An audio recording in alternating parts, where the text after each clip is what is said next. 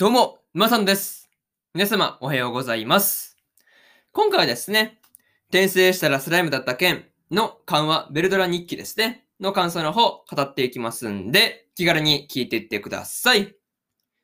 というわけで、早速ですね、感想の方、入っていこうと思うわけなんですが、まず、一つ目ですね、崩れた平和というところで、まあ、今回はですね、ベルドラとイフリートの二人の視点で、こう、2期の出来事がね、振り返っていかれて、まあね、振り返られていた、まあね、わけなんですが、まあ、一気にね、こう、平和が崩れたっていう感じがこう、伝わってくるというかね、そう、なかなか冒頭から、なかなかそういうシーンだったなっていう感じでした。うん。まあね、こう、イングラシア王国からね、帰る途中に、リムルがですね、まあこう、戦ったひな、ひなたですね。ひなたのことをベルドラがですね、まあこう、頑固っていう風にね、まあ言っていたわけなんですが、まあ、うーん、全然人の話とか聞かないからね、なかなかそういうところを、まあね、まあ、まあ踏まえれば、まあ、激しく同意というか、うん、まあ、そらそうだなっていう感じっすよね。そう。確かにそうだなっていう感じのことは思ったよという話ですね。そう。またですね、ベルドラがシオンに対して愛着が湧いていたっていう話もね、なかなかこう、初めて聞いたっていうところもあってですね、すごいこう、新鮮な感じがしました。そう。なかなか新鮮な感じをね、なんかベルドラの口からシオンとかね、そう、リムルがかかってるこう、まあね、人たちの名前がですね、まあ、こう、まあ、出てくるっていうところもね、なかなか新鮮な感じがするなっていうのは、見ていて感じますよね。うん。まあ、そういうところ感じたよって話と、あとはね、こう、シオンたちの死をですね、こう、ベルドラで、ベルドラはですね、随分とこう、割り切っている感じがあったんですが、まあ、イフリートがですね、まあ、こう、悲しみの深さ、関わりの深さに比例するっていうふうに、まあ、言っていたわけなんですが、まあ、うん、なんか、意外とそう、いいこと言ってるな、みたいな感じですよね。そう、マジでこう、イフリートもすごいいいこと言ってましたからね。なかなかその辺はね、すごい本当いいこと言うなって思いながら、この辺はね、見ていたよっていう話ですね。なんかね、イフリートもだいぶこう、まあ、感情豊かになったというか、なんかベルドラとなんか喋ってる、なんかうちになんかこう、だいぶ、なんて言うんだろうね、口が達者になったというか、なんか、うん、そんな感じあるよねっていうのは見ていて思ったよという話ですね。うん。まあ、とりあえず、そういうところで、一つ目の感想である、崩れた平和というところ、終わっておきます。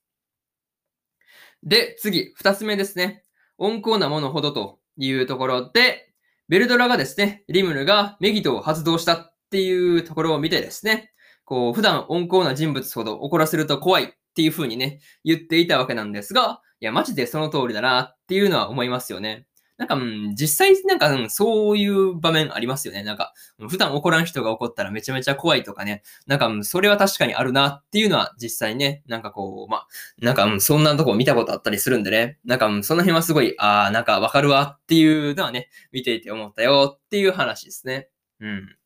またですね、こう、ファルムス王国の国王であるで、あるですね。まあ、エドマリスの、まあね、ことをですね、まあこう、後のことを考えて、リムルが殺さなかったっていうことに対して、まあね、こう、ベルドラとイフリートがですね、まあいろいろと言ってるっていうところもですね、なかなか面白かったなというところでした。そう。まあ、なかなかね、この辺のね、なんか終始こう、二人でね、言い合ってるっていう、言い合ってるっていうか、なんか二人でね、こう、いろいろと解説というかね、喋ってるっていうところがね、なかなか今回面白かったなっていう話でした。そう。なかなか面白いね、この二人のね、組み合わせというか、こう、喋ってる、なんか、なんかこの二人なんか実況とか向いてそうな感じはするけどね。うん、なんか、その辺はすごい見ていて楽しかったなっていう感じでした。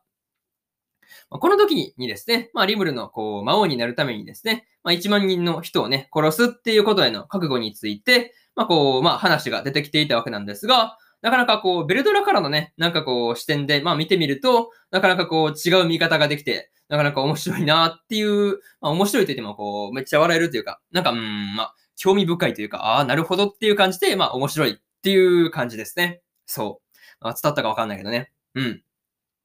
あとね、こう、エレンが話したおとぎ話の中に出てきたですね、まあ、流行女ですよね。流行女のことを、まあ、ミリムだっていうふうにベルドラがね、言っていたわけなんですが、まあ、やっぱりそうかというところですごく納得がいったなっていう部分でした。うん。とりあえず、そういうところで、二つ目の感想である、まあ、温厚なものほどというところ終わっておきます。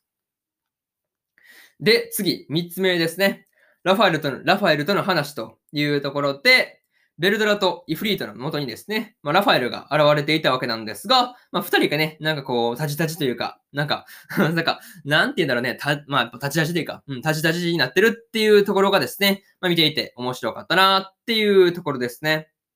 まあね、こう、ラファエルからですね、修行するように言われたイフリートがね、まあ、急にこう、腕立て伏せとかね、めっちゃやってるっていうところがね、すごくこう、面白かったわけなんですが、まあね、実際こう、まあ、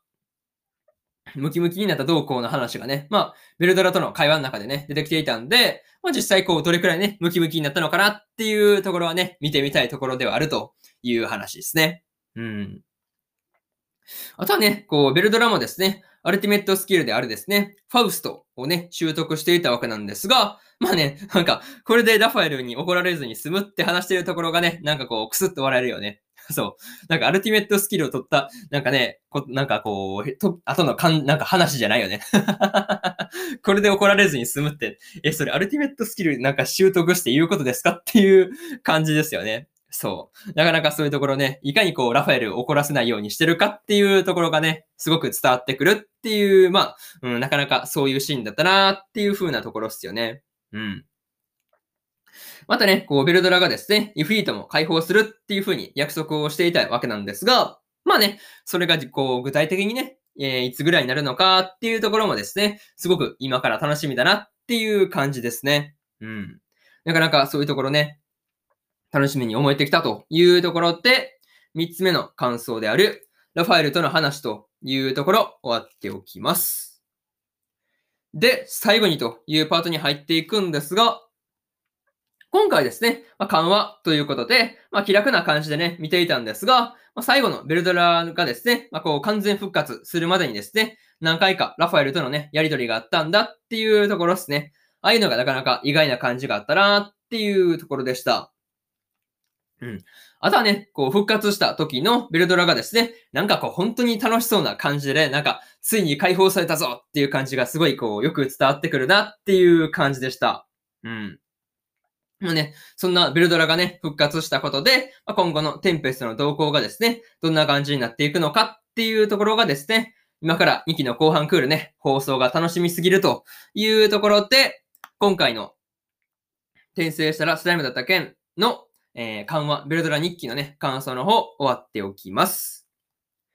でですね、今までにもですね、テンスラ日記、まあね、テンスラ2期のこう1話から12話の感想をですね、それぞれ過去の放送でね、喋ってますんで、よかったらね、まあ過去の放送もね、2期の放送が、まあ始まる前にね、まあ復習というか、まあおさらいというかね、あこんな感じだったなっていうのをまあ気軽にね、まあ隙間時間で聞いてもらえればいいかなっていうふうに思ってるんで、まあよかったら聞いてみてくださいという話と、